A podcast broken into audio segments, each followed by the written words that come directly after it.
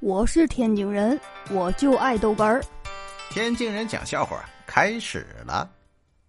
哎呀，上大学的时候打工，在一家泰式餐厅，主管呢要我们呢看见客人就双手合十，向客人说“萨瓦迪卡”。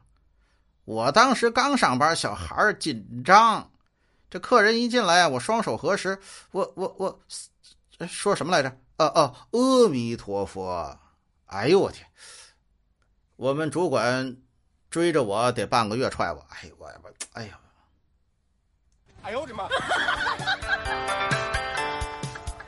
以前呢，上大学的时候喜欢隔壁班的一个女孩哎，他们呢也是宿舍。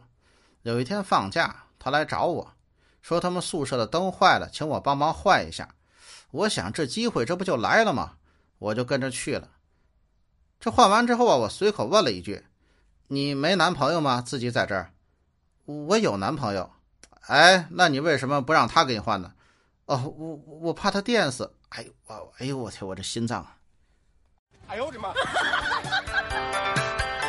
我是天津人，我就爱逗哏儿，欢迎继续收听。